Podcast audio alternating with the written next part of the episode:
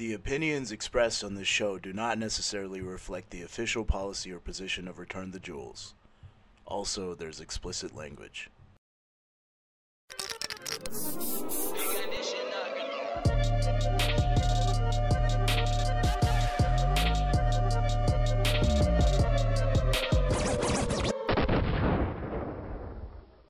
Hi everyone, welcome to the fourth episode of Return the Jewels. It's a rainy day and I got a million things to do, so I'm just going to get this intro out of the way.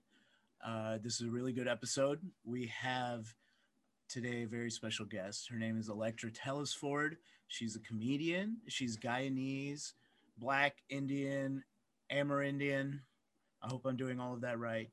But we had a really good conversation. We talked about, like, you know, marginalization in the entertainment industry, how narratives that, you know, intend to be authentic somehow get minstrelized, and, you know, just generally how to navigate those corporate spaces, dealing with corporate spaces that are involved in entertainment and content production and advertising.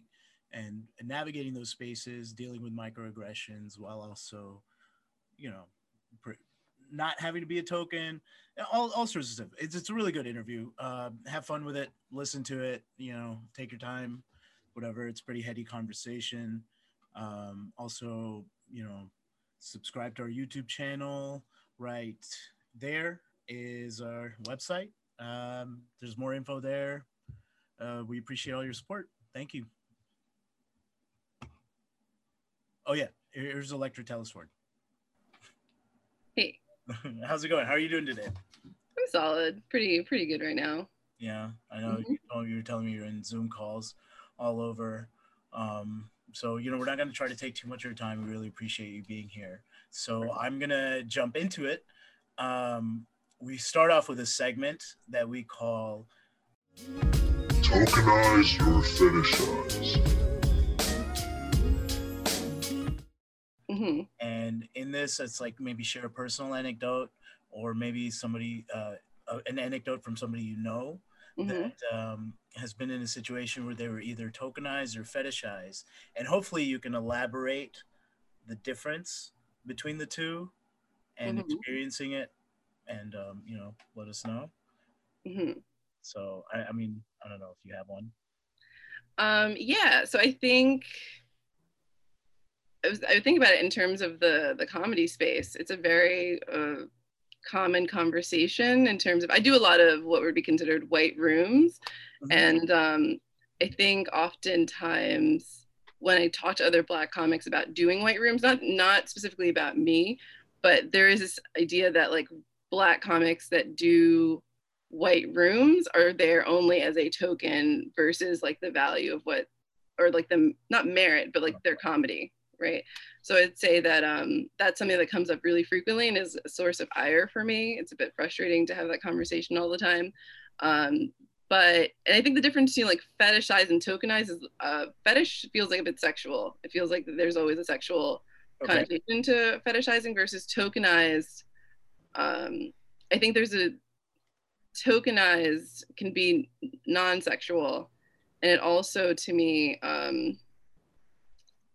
feels like it's like a weird, like a warped sense of, like, positiveness to being the token. Like, I think that, like, a token is supposed to be it's not a positive thing, but a token is positive. Like, when you think about, like, the objective and the what it is supposed to be, but being tokenized is negative inherently. Right, having, I guess, being a token and having, like, the. I'm not even using these though. Huh? I wasn't even using these. It was just to let people know that I have money. Well, now that we've established that. Huh? But speaking of tokenized, with the AirPods, no. So being tokenized has inherent value in it, or at least I guess you perceive the value if you're a token that you can perhaps push the needle forward on representation. But that's often not the case because you're more manipulated and the value is extracted from you than you're able to get from it. Yeah, I think, well, I don't think from the perspective of the token in this case that it is positive, but I think the people doing the tokenizing think that it is positive. Like, I think they think that they're doing something symbolic often that they're actually not doing. But I think also that not every time that in this, the context of this white room scenario, that you are put on the show because you're being tokenized. I think there are other reasons potentially for why you're on the show. Although being tokenized is something that happens, because they're like, oh, this lineup is looking a little pasty. And then, you know. That makes a lot. Okay, so being tokenized, not being the main metric for which you're hired, but it's always in the back of your mind. And I know you've been in like writers' rooms and stuff, but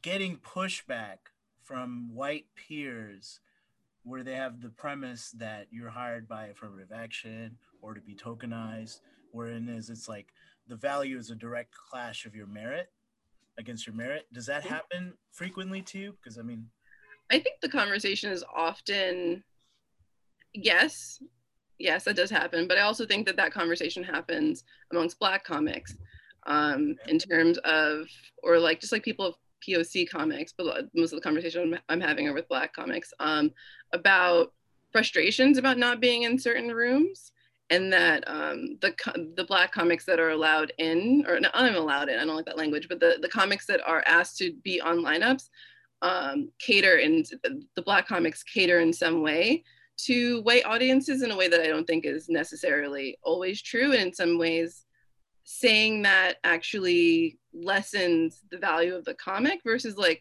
perhaps there are comics, Black comics that are in these rooms because they're doing good work. You know what I mean? So the Black comics that are in the rooms doing the good work, their voices get drowned out, yes or no, by the people who are catering to the white audiences because that might push their careers forward? Or does that happen much? I think that there's so many factors that go into, this is actually I've been thinking about all week. There's so many factors that go into getting booked. You know, like there's a lot of factors that go, like getting booked is a variety of things. It's like who you know, right? It's word of mouth. And I think that there are a lot of circles happening at once in the comedy scene, and they're not often connected. And like every once in a while, it's almost like a splitting of a cell or something. Like every once in a while they'll connect, and then you can kind of like jump into this new circle. But I think the criticism of these like white majority rooms is valid, but sometimes in the conversation can unintentionally invalidate the experiences of the few Black people that are in the space. And like almost unintentionally, yeah, because it's like, okay, Black people are not in this room, or there aren't that many, and the ones that are not there. But if I'm a white audience member, I can perceive that performer is speaking for all Black comedians, right? It's very easy for me to make that jump, right? Yeah, I feel like it's made easy for me to make that jump. Yeah, it does. I can agree with that. Yeah. Yeah, and so do you think? Okay, so I know we didn't really get into a personal anecdote though about tokenize or fetishize, and maybe we can come back to it. Mm-hmm. But that issue of there being like maybe a zero-sum space for, or a trade-off space for representation, where mm-hmm. you have token voices, which are, you know, designed for advancement, playing, catering to certain audiences, etc., and you know they'll double down token voices, and they're being framed and used to whitewash, you know, authentic voices. Mm-hmm. So, but I would push back on that. I think because only because it kind of suggests that there's like a monolithic voice, and that's sure. Kind of my, you know, like where. Like I said, like I want to go back to this idea that the criticism about like white rooms is legit, like it's 100% legit. But I think in the conversation, it's very easy to, what is the word? To like brush aside or to like broad stroke the Black comedians that are in those rooms. Okay. As like I think that there's an assumption, or there's a general like perception that if you were a Black comic doing comedy in a white room, it's because they're comfortable with you. And I just think that that can be the case, but it's not always the case. And I think it should be approached with nuance when we have these conversations.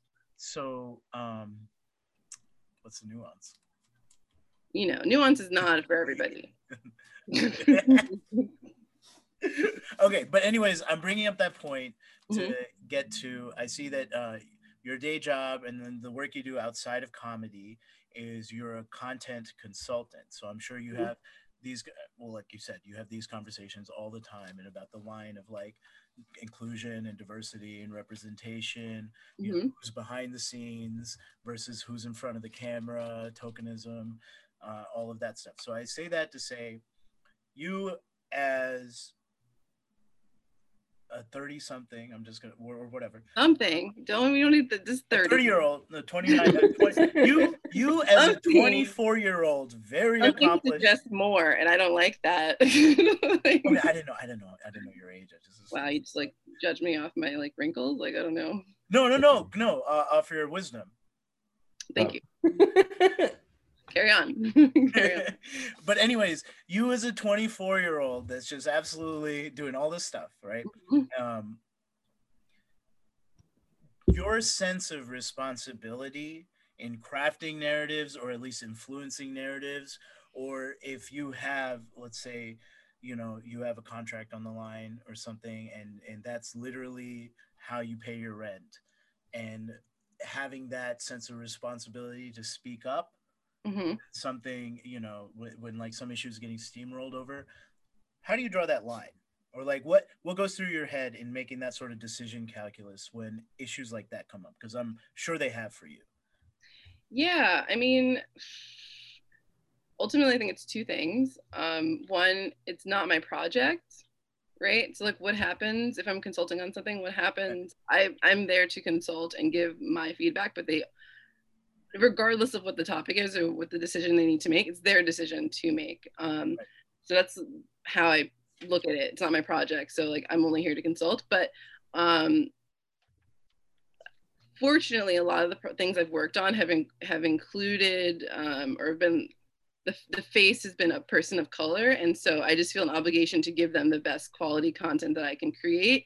And when we get their voice, incorporate their voice. A lot of the stuff I've worked on is involving young people of color in the spotlight. And so they advocate to like, let the world know that they are political. And so I try to like go with that, but always respectful of what their voice is and always respectful of the fact that it's not my project. So I'm limited. Getting hired back is not really a concern. Like, I think that's important as long as I'm honest and I put my, like, I'm honest, you know, and that's the most that I can do, and be respectful and professional. And if that's not good enough, then, well, you know, that's pretty much it. So, okay. So your ability to walk away, speak what you need to say, right? All of that. How much does that eat at you though? Like the heaviness of making those kind of decisions, has it become easier? Yeah, I think it is what it is. Like, I have a really, there'll be other projects and there'll be other things, but I just kind of go with what I've just described to you. It's just, that's like my own personal code of ethics. And so as long as I follow those, I don't feel too bad about it. That's why we love you on the podcast. You know, this is great. But I will say it hasn't been like a huge, no one's like putting like $1 million in front of my face and being like, you know, so. I mean, I guess if you're establishing your long record of like a certain type of behavior or responsibility or able to wield responsibility, I'm sure when that kind of money comes in front of you, you know, the decision won't be too difficult to stick to what you do, maybe, hopefully. No, I know, I agree with you. And I think that's why I am 24, as you say, but I think that... I thought you were 22. You know, it's on some Benjamin Button shit for sure. But like, I just, I agree with you. I went into it with this idea of like, I have to have things that I'm willing to do and not do. And I have to follow that from the very beginning of my career until the end, right? And if it doesn't work out because I'm too committed to my morals, and they're not even super like strong, it's just, don't do like racist Like, it's like really small, you know what I mean?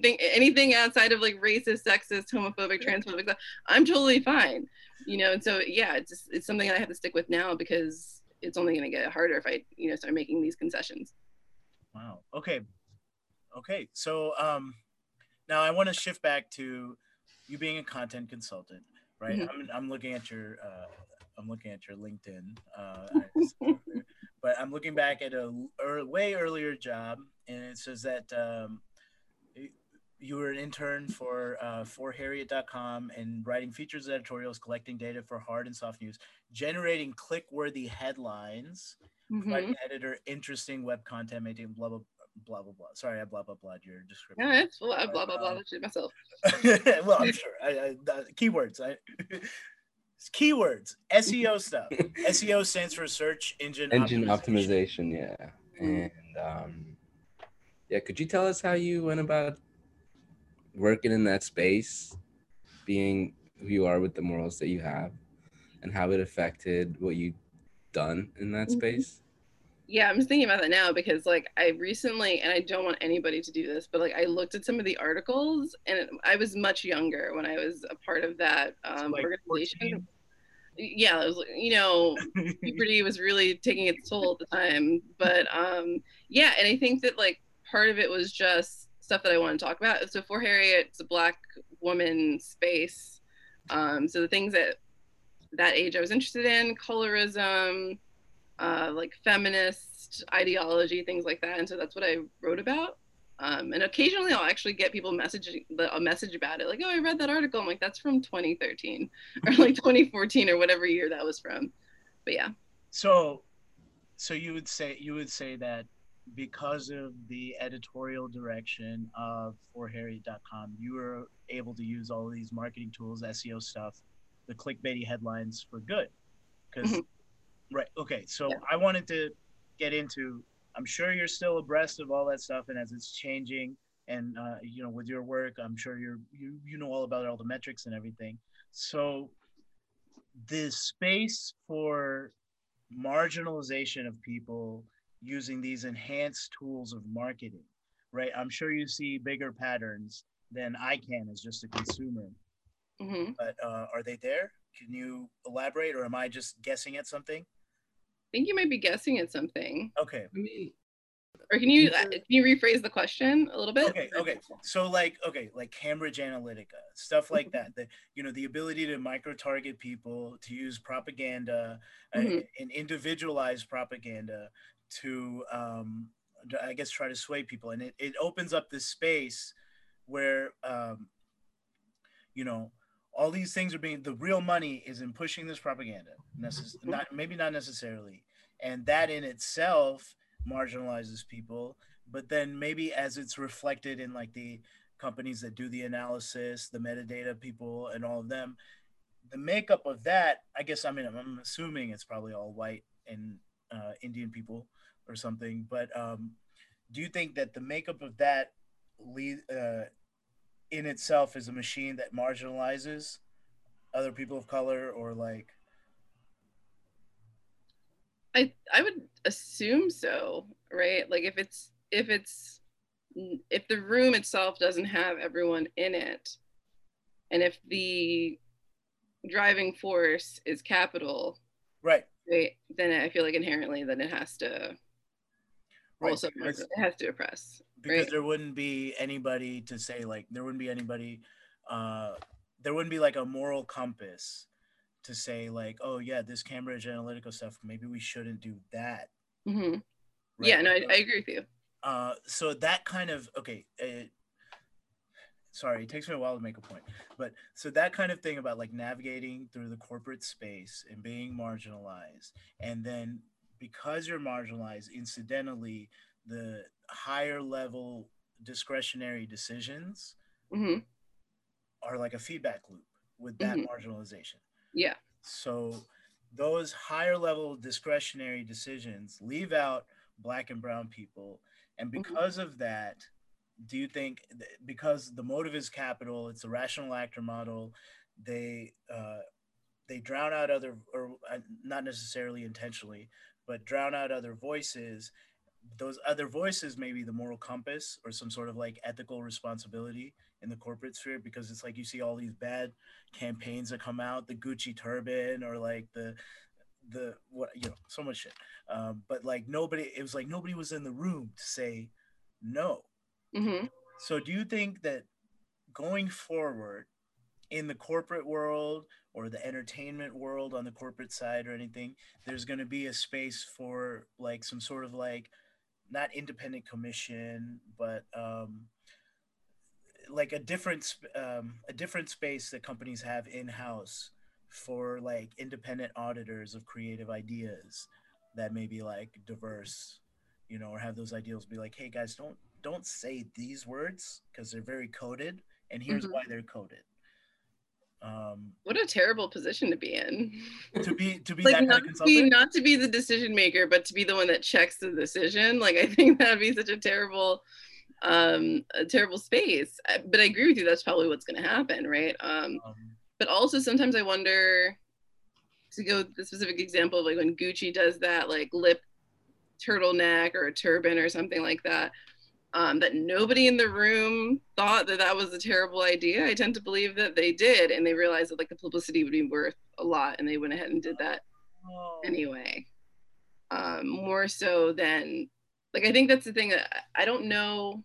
It's like when companies recall faulty products, the damage done is less than the recall. Yeah, or just like I don't know.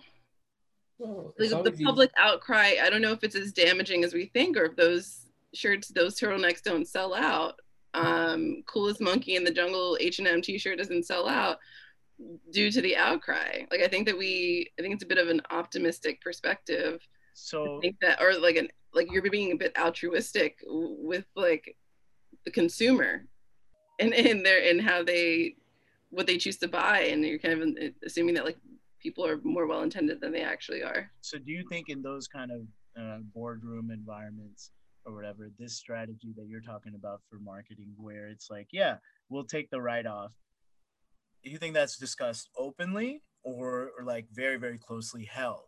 And then the marketing campaign itself, or the justification for the marketing campaign itself, has gone through some sort of filter of another sales pitch, you know?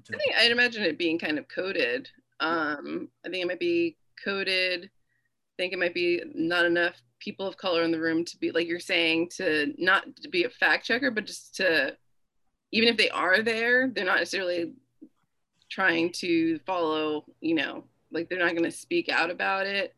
Yeah, but I would imagine that conversation, if there is, it would be coded, or I don't know, like maybe this is like me being theoretical, but like, maybe like every year this is like one designer has to come up with a racist thing, you know? Like what are we gonna do this year? Maybe like every year there's just a thing to do, you know? It's kind of like how movie studios have an allotment for one action adventure for every exactly. So they're like, okay, they like spin a wheel and they're like, okay, we're gonna wear the Chiefs, Native American Chiefs headdress on Elle magazine, and then that's just what happens. And we're gonna do a walk back, but we're gonna call ourselves a Washington football team. Exactly, you know, exactly, exactly. I just think that, you know, I don't know exactly how those things work. No, that's probably exactly how it works. Yeah, I feel like she nailed it. Huh? I feel like she nailed that one on the head. I mean, to have that compliance group and also the marketing wheel. They can't be, there's no way that's not being done. Yeah, I mean, we saw that wheel in The Wolf of Wall Street when they're throwing dwarves on it. I've never seen it. I've never seen the movie. Spoilers. It's fine. I'll never see it. Okay. Anyways, I think it's just like, it's like, I guess it's like a cocaine movie or something. Anyways, so your childhood. So on this podcast, I'm trying to talk to like a lot of first generation friends and peers, or immigrant peers and friends, but people that are in their industries doing things, because I think over the course of however many episodes we'll have, I want it to kind of be like a patched together guidebook for like younger a younger generation of color, because I got nephews and nieces and stuff, but like to see, it's like, oh yeah, don't make these missteps, or maybe these myths about this corporate thing, or, you know, because I feel like our environments feed us a lot of bullshit. And so if they could just have these kind of conversations, they'd be great. So that being said, talking with first generation people can help kind of demystify a lot of things that we don't really get to have conversations about growing up. And so you are first generation, correct? Yes. Okay. Can you tell us what that means, to be first generation? First generation means that your parents were, actually there's a whole 0.5 generation too. So technically my mom is 0.5, because I think if you got here before 13 or 14, you're considered you're considered to be the 0.5. If you got here as an adult, you're considered to be, I'm confused. I definitely fucked something up, but there is like a generation where if you got here as a child, you have a different label. And then if I'm first generation, I totally forgot actually. But anyway, I was the first generation born here. I'll make it a complete sentence so that it makes sense. But there is a 0.5 generation. I think that's young adults that were born elsewhere but came here as in their adolescence. God, I'm a 0.5 generation kid. When did you come here? I was 11 years old. 11. You might be at the cutoff. We'll just call you an immigrant. God. Back to what I was, I guess. Let me see. I'm gonna Google it real quick. Okay. 1.5 individual. Yeah. So 1.5 refers to individuals who immigrate to a new country before or during their early teens. Oh, okay. So you made it, Fani. You're 0.5. And actually, first generation. Yeah, it's a whole thing, but yeah, we'll go with first generation. It has a general popular culture meaning. We all know what we're doing. Right, you know, because I mean, growing up, you know, I was always told, well, I'm not first generation, I'm second generation, or that I'm first generation. The immigrant generation is first generation. On the last episode, we had Dre. He clarified it as first generation being, hey, you're just the first generation that grew up here. And so, I don't know, that kind of brings some clarity to it. Yeah. But it's a bit like, I think the way we use, it's two entirely incompatible ways of talking about it, but we all kind of understand in the context of what we mean. Right, so, but the common thread of growing up first generation is that you have a kind of, I don't know if there's a word, but biculturalism. And I'm sure you have to you know, balance the two. You know, I know that for me, I grew up in Mississippi in a whole white world. So it's balancing, you know, this culture of trying to have friends and peers with my home culture. And sometimes I felt like I would boast about one or hide one from the other. And I feel like that's probably not an uncommon thing. Yeah, I mean, the bicultural thing, I just learned about that an hour ago on Twitter. No, actually, no, I learned about it from someone else who's very popular on Twitter. But I didn't just make that up? No. No, it's yeah, exactly. It's a whole new world. I just got used to BIPOC, and they're hold my beer, I got another one for you. Biculturalism. And yeah, I mean, it's interesting because I grew up in a really Caribbean neighborhood. Yeah. So I didn't really know anyone who wasn't Caribbean until middle school. Really? Yeah, because then my elementary school is really good, so I got to go to a local one. But then when I got to middle school, my mom was like, "Yeah, you can't stay here."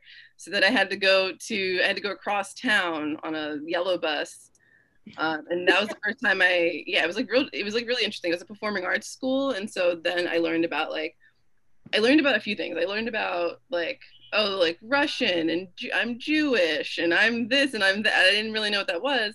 And then I also learned about I'm biracial, and that was really interesting to me too, because I was oh, that's a thing, and only because it was to me your parents are two different colors, you want a biscuit. I didn't really know that that was real. And this is not me saying this now, but as a sixth grade, as a kid, you didn't see color. Yeah, you get two. I remember one of my friends telling me at the time, she's I'm biracial. My dad is black and my mom is British, and I was literally I don't really understand, especially because Guyanese people, it's everyone's a different color in your whole family, so it's I'm not really seeing why you think you're special. But now I have more, you know, empathy. Wow. Okay. Yeah. So growing up with multiple shades in your of skin tone, I guess, in your family, and multiple different, I guess, different textures of hair and all sorts of things like that. That must mean that, when did you, so 13-ish, that's when you had that big hammer on your head? 11? Yeah. That was the switching of schools? Yeah. That triggered it? Yeah. I mean, I had like, dabbled with white people, like summer vacation, like camp, and, but that was the first time that I was like, oh, y'all all different. And you can totally use names because it's in the past, but do you have any like specific, like a story that comes to mind from when you were a kid? What's like burning in your mind that from then that may be related to that kind of realization? Well, 6th and 7th grade, I went to a lot of bar mitzvahs and bat mitzvahs, and that was like really like I went to like, and they were so elaborate, like they were just so just like, but it was interesting to like go to a person's house of worship and temple, and this is how I knew I was a good friend looking back, because I would be the only one that would go to the temple part, because that shit would be like 6 hours or like some ridiculous time. I mean, it was probably like 2, but I was 11, 12.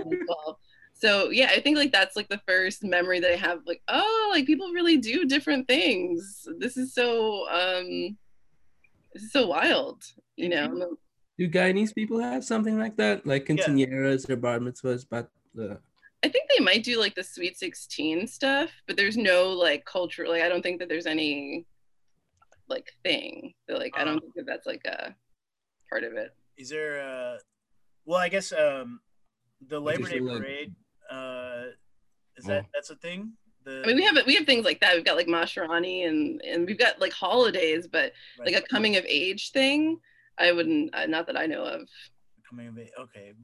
Okay. Yeah. Yeah. I mean, I guess. Holidays. I don't even think we've got like a coming in. That's a kind of a weird thing. Y'all diaspora is kind of crazy, to be honest. Yeah. Let's talk about it.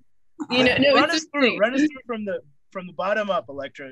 Well, it's just like so fascinating to me. I taught at one point this whole thing about like the East India Company and just like what happened prior, like what the subcontinent of India was prior to the arrival of like Europeans.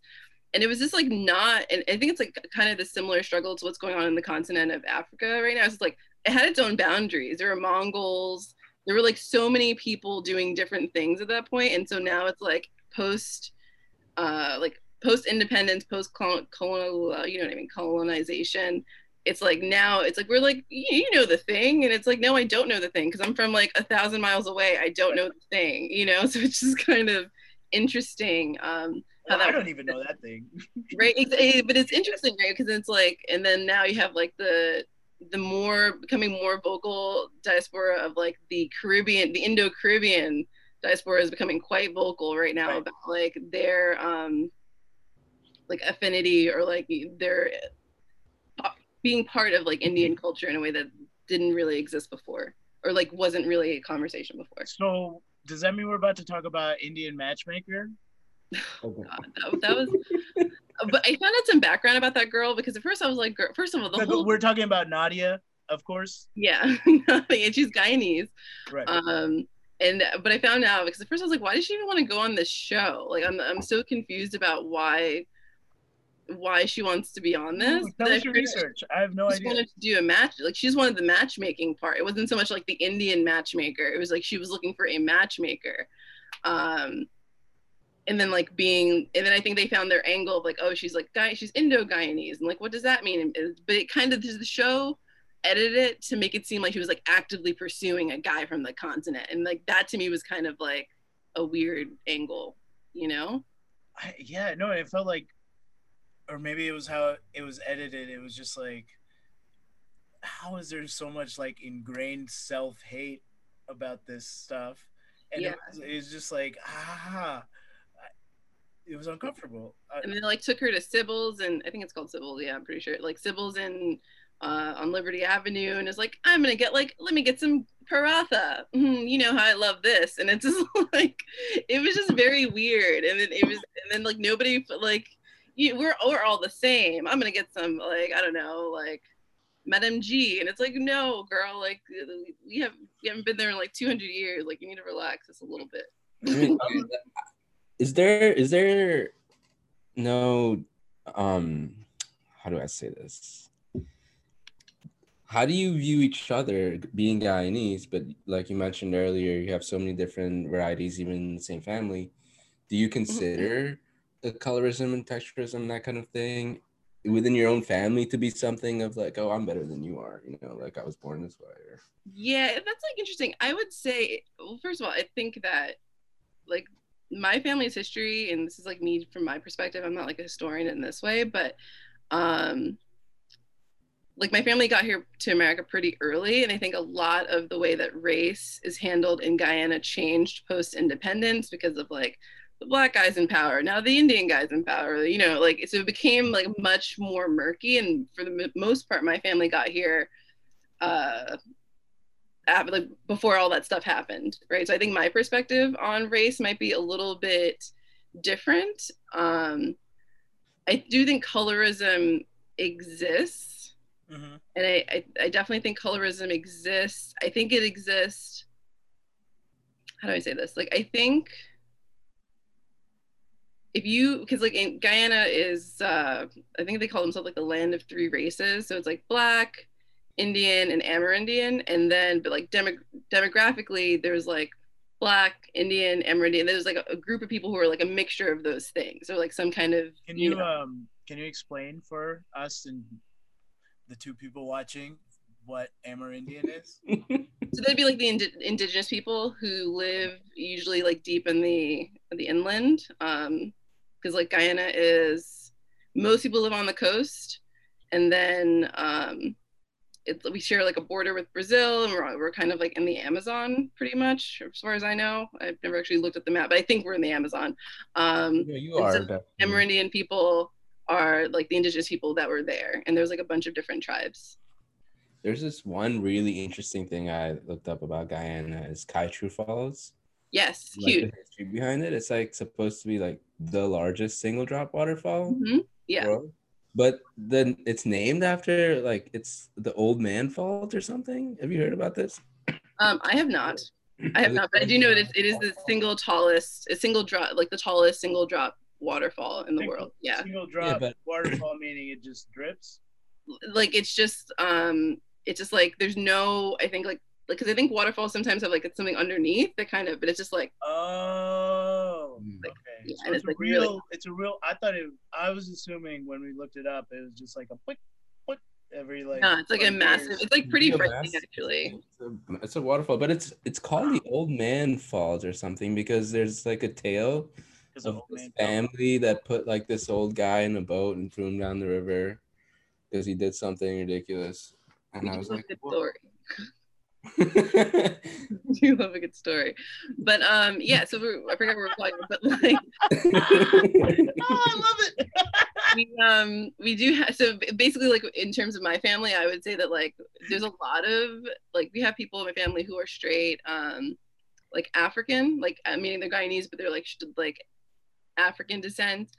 We've got people who are 100% Indo. We've got people who, we don't have anyone who's 100% Amerindian. I don't really know. That's like on my dad's side. I can't speak to that. Yeah. But, and people like me who are like those three things, but like identify as black because we're in America. But if I was in Guyana, it'd be like very clearly that I'm like a Dougla, which is a person who's a mixed race person. How do you spell that? DOUGLA. Dougla. How, let's talk about your nuclear family. Do you have siblings? I have two half brothers. Okay. Yeah, two half brothers. But on my mom's side, I'm the only person who matters. So, who matters? Do people refer to each other as Douglas? Is that like a term that people? That is like it's yeah, it's like definitely a term. Like, oh, she's a Doug. Some people say Dougla. I say Dougla because I'm American, but like Dougla. Coolie is a word that we use. Right. Yeah, like growing up, that was like a nickname for me and my family. So within the community, it's a term of endearment, but outside the community, it's a slur. Yes, I would say that like if you go on Instagram, like there are like pages with this name, like you know, like Coolie Skunts, whatever. Like there's we follow Cooliegram from our page. Yes, exactly. So, like that, like so it's like it's. I guess it is a term of endearment. I am a bit uncomfortable, like because it's something I used growing up and didn't know was offensive.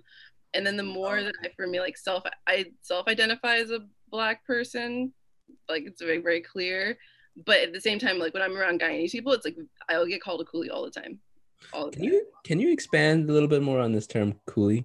Because I'm just interested to hear your take on this. Like well, how we know it, there's like in India, the baggage handlers on the trains, they call them coolies. Like the red shirt. It's like a term of like a colonial slur. And also there was that Indian movie with this actor named Govinda. It was called Coolie Number One. But can you that sounds like it would be part of a screenplay. Coolie Number One, the baggage. You want to write Coolie Number One together? No, it's going to be a sequel. Coolie Number Two. Coolie Number Two. Well, that's dirty.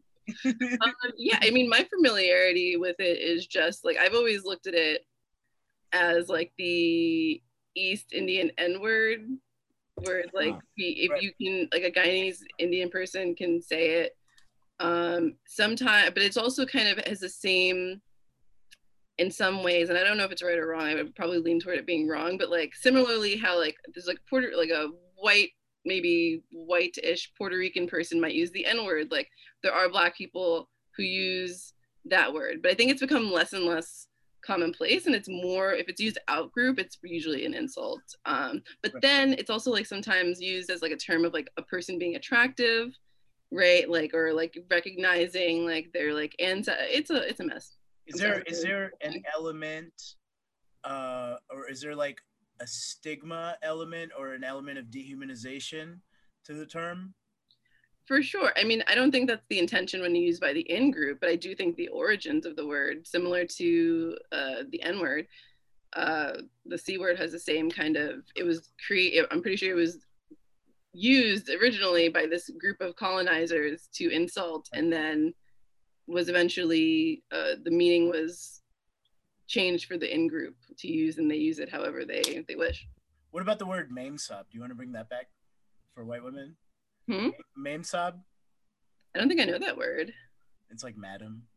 Like it's like I think they're having a fine time with Karen. They're about to lose their shit over a name that's not even like Karen's a racial slur. I can only say it because I know like two Karens. Well, no, I don't actually. Not even that, like I mean, honestly, it's like a little cutesy, right? Like that's how weak white fragility is. Like you just get a name, like a regular name. It's on people's social security cards, and you're like, no. Even their slur contorts with white fragility. That's how deeply ingrained. Call her Sharon. No, she's not gonna like that. Let's call her something else. Karen. Okay, she can accept that. She'll live. Which brings me to: are you religious? Were you religious growing up? No, and no, not at all. I mean, I grew up with a multi-religious family as well. Which religion? So Catholic, Muslim, that's pretty much, and then like some like fringe, like Rastafarians, and then actually some fringe like people who were all white. So I guess like Pentecostals and stuff. Yeah. So I've got like a bit of everything. Like some people have married like some Hindus in my family, so like I've gotten some experience with that. I've more so identify like now in my adulthood as like I don't identify as agnostic, but I feel like when in times I rely often on like what I know about Islam and what I know about Catholicism, like that's kind of where I go. You see catharsis. Yeah, so I feel like that's kind of where I'm at. Okay. Yeah, no, I just had the religion question on here. Yeah. I don't know how else to dig more into that. I mean, I guess if you didn't grow up being pushed, well, okay, maybe like, okay, growing up, not necessarily being beholden to a certain religion or necessarily practicing one certain religion's practices. I'm sure that made you more open-minded as a child growing up here in school. And yeah, you said you attended a lot of bar mitzvahs and bat mitzvahs, and that's like so you think as a child, And since you didn't see an issue or any issues with colorism until you were very, like an 11, 12-ish, mm-hmm. right? You think growing up as a child, you were much more open-minded than the other children you were growing up around? I think so, yeah. Well, it's very interesting when you speak, right? When you said like my issues with colorism, and it's also like easy for me to say when I acknowledge that like I didn't have any issues with colorism because I am not really a color that people find to be like offensive and, or like, you know what I'm saying, or have any issue with. Like, I think it'd be very different if it could be, and I want to leave space for it to have been very different if I were like a darker skinned child. Or, you know what I'm saying? Because it's like very easy. Like, I didn't have any issue with it, but it's like, yeah, if you saw a picture of me growing up, like I was like light skinned with long hair, and it was like very easy for me to exist in the world. Like, no, especially like in the 90s where it's like, sometimes I'll go back to your question, but like sometimes I'll think about like, a lot of women will say, I didn't have any representation growing up. And I'm like, I did. Like, I can't bullshit, because I had Tatiana Ali, who's literally Indo-Trinidadian, Afro-Trinidadian. What's her name? Hillary. Like, there was like a lot of like light-skinned black women on television, or like brown skin, you know, with long hair. So now my hair's short. But so I just wanted to say that and preface that, or like kind of like go back to that comment and realize I'm not like, you know, blind. But right, but to what was your original question though? I'm sorry. Do you feel like because you didn't have those environmental factors while you were in your very, very formative years as an adolescent, mm-hmm. growing up, that made you more open-minded and able to absorb differences more rather than coloring them with certain stereotypes as a kid? I would say yes, but I will also say that going to that middle school gave me a complex that it took a really long time to get over. It was the first time that I, looking back as an adult, think that I received different treatment in the school than I think, yeah, than I would have gotten if I went to like an all-black school or a black and brown school. So like, even though, yeah, I do think I approached it open-mindedly, I would say that like, I did kind of leave like that space, not probably thinking like the most highly of like myself or people who are like me. Like, I don't think I realized it at the time, but I think I might have. So that actually brings me to a really good thing, because I think what you just said is a very common thing with a lot of like first generation people, because I find myself later on in life, well, not later on in life, I'm still young too, but like after college, years and years after college, thinking back to different experiences with a different lens or retroactively and being like, yo, that wasn't just a microaggression, that was an aggression. Yeah, like, yo, I was actively being tokenized for this thing. So it's like, how often do you have these memories or whatever run through with your current, you know, your current knowledge and wisdom and filter on life? These memories run through. And how often is it that you were in that situation where you didn't see it, but it's crystal clear later? I think very often, honestly. And I think, yeah, very often. I think even now, you know, I don't necessarily, I don't think I have the same view of myself and like in the world. And so oftentimes, like, I'll just like, think not optimistically, what's the word, like choosing to think the best of a situation over thinking that it might be racialized in some way, or, you know, that there's something else at play. I do think about my middle school experiences a lot, because like I said, I went to a performing arts school, and you would think that a performing arts school would be the space where you would be allowed to like be free and be animated, but I think quite quickly I was put into the role of agitator. Like, you know, they thought I was like agitating, like, you know, like the bad kid, right? And looking back, it is like, well, maybe perhaps because I was 6 feet tall in the 6th grade, right? And so like, you know, so I think that like sometimes like you look back and you're like, oh, that was them, that wasn't me, like y'all were tripping, like I was just a creative, like that's what it was. But like maybe black girls were not given the space to be creative in that room, or like in that space that we're in. So I think about that often, and I try to think about that.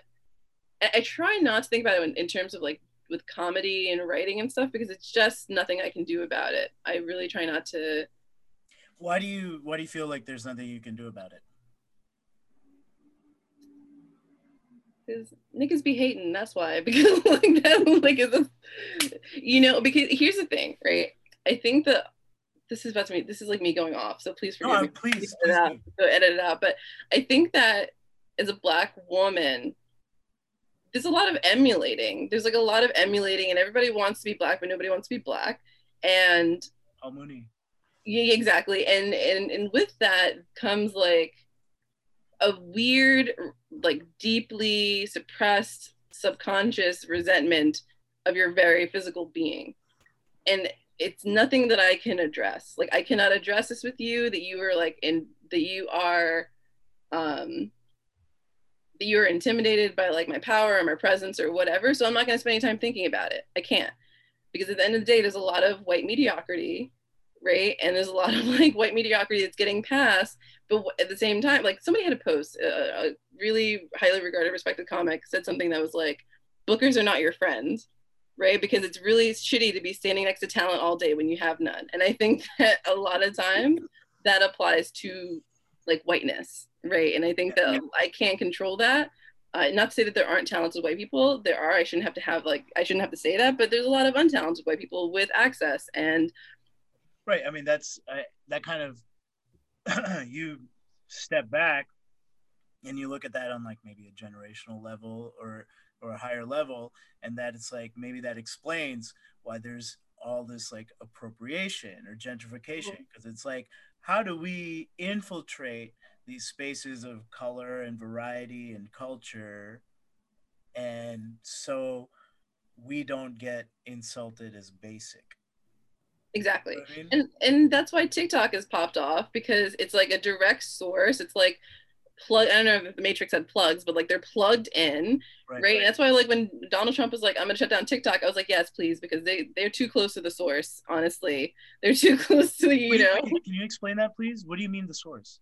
I just think that we've established, this is like me, just, I haven't really thought these things through, but I'm gonna say them because whatever. Please. But I feel like white kids are hyper aware that they don't have any culture, or culture in the way that is cool. Like they have a culture, right?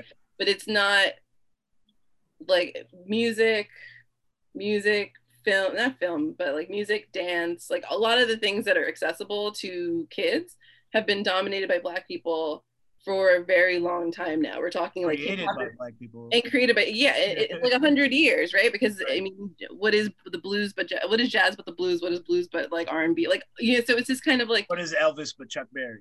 Exactly. So I just feel like they are in some ways like kind of aware of that. But what's happening on TikTok that I find really disturbing is that it's like, I could come up with a dance right now, right? Like I'm doing it, and then like 2 seconds later, a white girl with more followers does it, and because of the algorithm, like she's now able to go on Ellen and be like, this is so great. Like, and that's disgusting to me. Like, and that's really frustrating for me to have to see. And at the same time, it's like almost what's happened, but like on a macro level, it's gotten bigger. The issues have gotten bigger. It's taking them less time to get to the spring.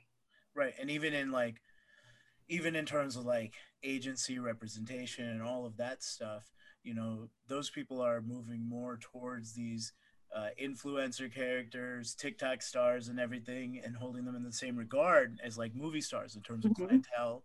Insane. And like that. Right. And so it's like, it does feel like it's kind of like, pun intended, the Wild West for, you know, appropriating culture. Mm-hmm. Right? So that's the source. Okay. But I mean, nobody like even thinks about this, but I was thinking about it. It's so super disgusting that these TikTok stars exist. Mm-hmm. The way that they're like 16 or 17 or something, and thousands of people are watching them do shit like this, and it's just like super weird to me. It's insane. I was reading this thing about like they are like, we're gonna enter this space where they're on the cover of magazines, like they're doing things, and as millennials, we're very disconnected from like what they're actually like. They're making money. They're making loads of money. Millions of dollars. But think about what that means, though. That just means millions of eyeballs of all different ages are looking at these 16 or 17-year-old girls in like bikinis dancing. But the whole thing, and I just feel so uncomfortable, even when it comes to like the Instagram algorithm. I saw this girl, and she was like singing into the mic, and she was lip syncing, right? But she was like very like smoldering, whatever. I go on her page, and she's clearly in high school, and it's like I wish there was a way for me to filter out like this kind of shit, right? Because at the end of the day, and I actually think about this. This is probably gonna edit it out, but I think about this with porn a lot, because porn. Oh, when you're like 18 and you're watching 18-year-olds have sex, like that's normal. But if you're like 40 or you're like 50 or 60 or 35, it becomes kind of weird. That like I wanted to be like less judgmental, kind of, but it's weird, right? And I think that's what's going to happen now, especially like somebody who's like 30 something, sir, right? Remember that from before? Okay. It's getting, you start to feel like I don't know, like I'm really starting, it's starting to hit me like how young the world is, and like how like but now I have more access to them, and it's almost like I'm only 30, but I'm getting like shoved out the door. That's what it feels so like. Sorry, you don't think you're getting pushed into like a different bracket? Yeah. Maybe, but I don't really want a yoga mat, so I don't really know why. Okay, maybe not different bracket, but different sphere of influence. For me personally, I feel like up until I was about 27, 28, mm-hmm. I was absolutely correct about every single thing I talked about. Mm-hmm. But then later on, when I realized that I don't really know much, and that there's a lot to learn and know, I started opening up to more people, being more vulnerable with people, mm-hmm. building more of a network of friends because of that. And I relate to people around that same age for that reason, despite whatever status level they may be or however you perceive it. So keeping that in mind, do you feel like you are moving into it as a narrative crafter mm-hmm. by profession? Do you feel like you're moving into a different sphere or space of influence as you grow older and your words are sharper and you're more precise with your rhetoric and discourse? I think yes, but I think so, two things. One, I just don't think that young people like, I think we're entering the space where like really young people are becoming commodified, like they're becoming products, and they don't realize that they're like turning themselves into products, and that makes me uncomfortable, right? The second part is I do agree with you that I'm moving into a different sphere of influence, because there's still money to be made off of me and like our generation, that we're still engaged on social media just as much as them, but probably not just as much as them, but so I think that we are, yeah, there's still money to be made off of us, short answer. So yeah, that is, but I'm just more so made uncomfortable by like how little thought is going into certain things. Like I think about sometimes like more of my friends have kids now, and they have like Instagram pages for their kids and like all of that data. And one hand I think is super cool. Like if you imagine like your age now and you can go back to see like when you were born, and you have like a chronological timeline, a chronological like visual of like your whole life, that's kind of cool. But on the other hand, it's like it's removing choice from a person, and it's like would you choose to do that if you could? Is it? And I think that's kind of where I think we're entering this dangerous place where like now from birth we're online, like it's a whole life, and like how do you really flesh out your real life if you're immediately online, right? And Generation Z was born into this kind of social media mm-hmm. world, and so they're the most commodified. That's yeah. That's why we're so okay with them getting killed en masse in schools. There'll be more of them. But I think, I don't know, I just think it's like a really we're entering a really, because now we're getting the mental health piece, and we're real, like the social dilemma thing came out, and we're realizing that like this is like a real thing, like mm-hmm. we've been manipulated, we are products now, and people right. are still putting their kids online. It's just kind of like right, and apps are designed to like hit that whatever pleasure center in your brain mm-hmm. and have you keep going back.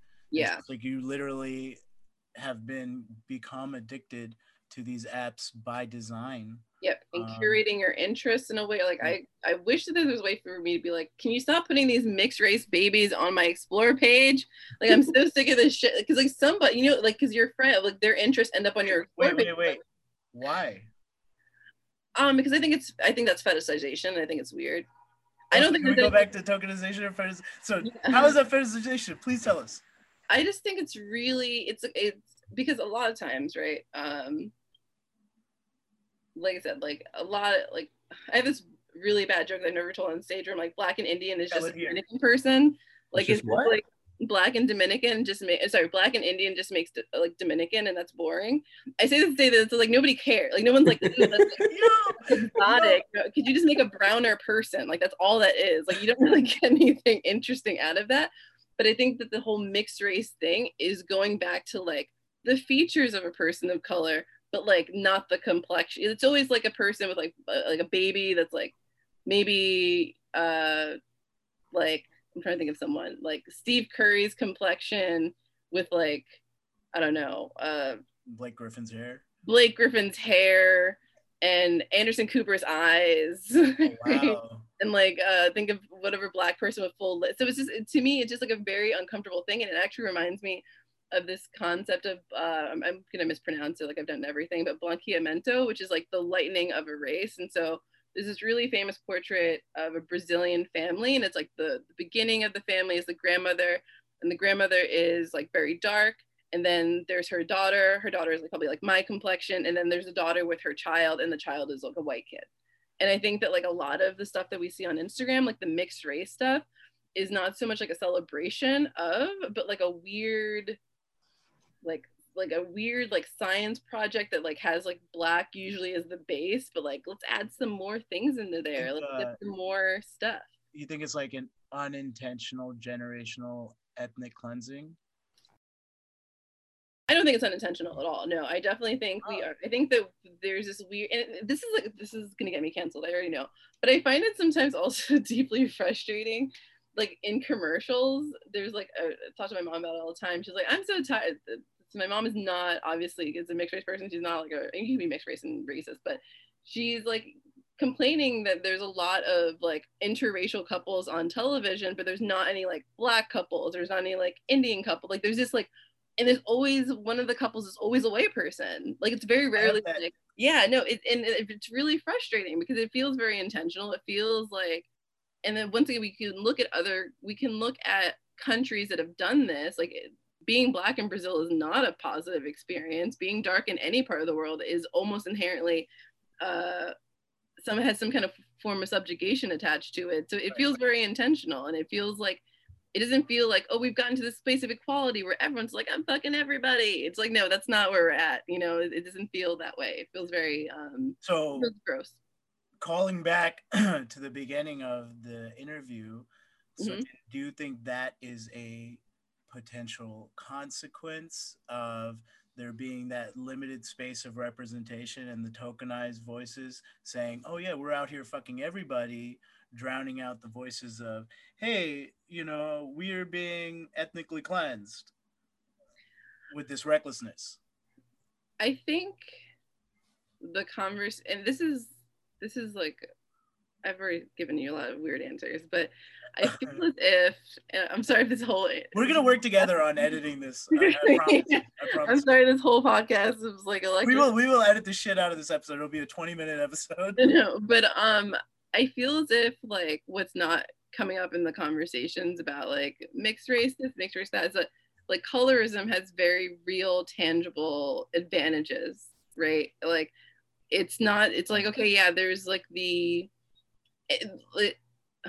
it's that, and it's also like no one wants to acknowledge the second part of like cultural capital. Like there's like real cultural capital attached to these things. Yeah. If my eyes were green, I'd probably have an easier life. Like that's just, and it's like bizarre, right? Like that's like a super strange thing to be like, my eyes were blue, my life would be better. But you it would have that now with DNA splicing and all that stuff. You could even have like, I think it all, you mentioned it earlier. It's the Matrix, and it's so crazy that you mentioned the Matrix. And I'm glad we're editing this out. But I was reading an article. I'm not editing this out. What? Well, I was reading an article last night for some reason about the Matrix. And then like it led me to, because I'm doing this SEO stuff and I'm trying to understand how Google ranks pages. So I'll go through every single, like I'll go through different links. I'll try to figure out like how it's really working, you know, like how Google works. And I came across this article about how the Matrix is basically about trans people and yes, it is. Yeah. And I was like, "What? I did not even like, know that." Creators, the Wachowski, sisters, Wachowski sisters, three brothers, but now they're sisters. And thank you, Electra.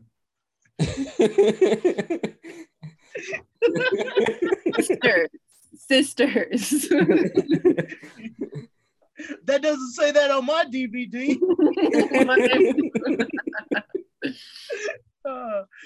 No, that's incredible. It's this whole idea that you can go online and be anything you want.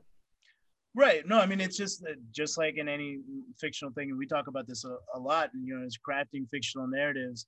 You know, the best ones are the ones that take this heavy concept and code it in to some sort of extended metaphor. And so the Matrix is that extended metaphor for this transformation, or, you know, like how you're perceived and all that stuff. That, yeah. Oh, I'm like really super into science fiction right now. Like I'm starting to have a greater appreciation for like what it actually. What are you into? I've been watching Lovecraft Country, which I consider to be science fiction. I heard that's like Afrofuturism. I haven't watched it yet, but I've heard. Yeah, I think it's like a lot of like Octavia, I think there's like some like light Octavia Butler stuff in there. I've been watching.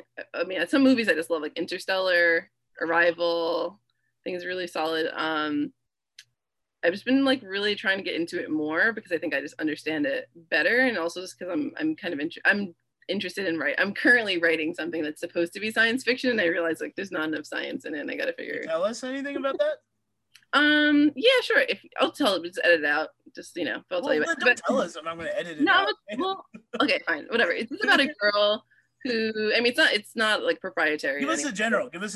Just general themes. Waking up from being cryogenically frozen, and just like the ethics that come into like what when you wake up in a world from being cryogenically frozen and you have no family, what would you do? Yo, I saw your post on that asking. I thought you were talking about that like Netflix thing that's coming out where they froze their daughter. So I watched it, and that's where I got the idea, because it's, to me, it's like a super fascinating thing. It says so much about like what your thoughts are in the afterlife, but also just like, is it fair to, so basically like my protagonist is like a person who wakes up, their family's dead, they don't really have that much money, it's just why they've been woken up, and they've been like in a VR thing, and now they have to like deal with the real world and like have to exist with like the social mores. That's so fucking cool. So that's what I'm working on. Like that. Nobody's gonna take that idea. Like nobody wants that. Right. Well, I mean, it's how you execute it. It's your tone. It's your environment, the way you grew up, and everything that's gonna make it unique. And the fact that you're a comedian, you know how to craft narratives. You know about all this metric stuff and whatever. And this is a great time to wrap up this conversation, anyways, because we've been going on way too long. Sorry. No, I love it. This is one of the best conversations I feel like we've had, especially, you know, for this podcast. I think like. You got into like a lot of things that I think the younger people might not necessarily see, because, you know, we're bombarded with coded rhetoric all the time. And so decoding it, and, you know, I think we talked about, you know, when you're getting older and you're getting in that different sphere or space of influence, I think with the thing that we serve, being in that, getting into that sphere of influence is working as the decoders of a lot of this rhetoric until or unless we're co-opted by the machines that do code the rhetoric. You know what I mean? So it's like, you know, I'm sure that you are, just as I am, just as Fani is, where code switching is effortless to us. No? Your thing froze. Did you just say code switching? Can you hear me now? Yeah. Okay. No, I said just like Fani and I are, I'm sure you are as well. Yeah, code switching is almost like effortless to us with the biculturalism and, you know, growing up in that kind of thing, but having to be in different environments. Sorry. Yeah. Did I freeze again? Oh. Sorry. No, sorry. That's so funny. Wait, let's do a screenshot real quick. We'll do it later. That's what that was? I was like, what happened right now?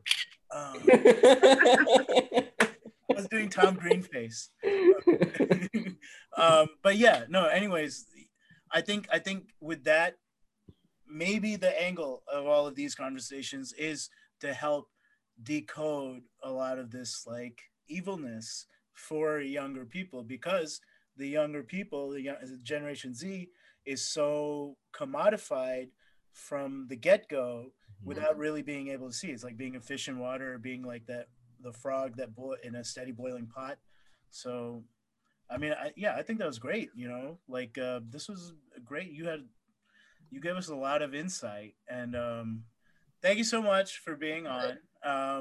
You know, we really appreciate having you here, and I know people that are watching really appreciate this. And you know, wait, my screenshot came up bad. We got to do it again. Smile. Thank you. All right, you guys have been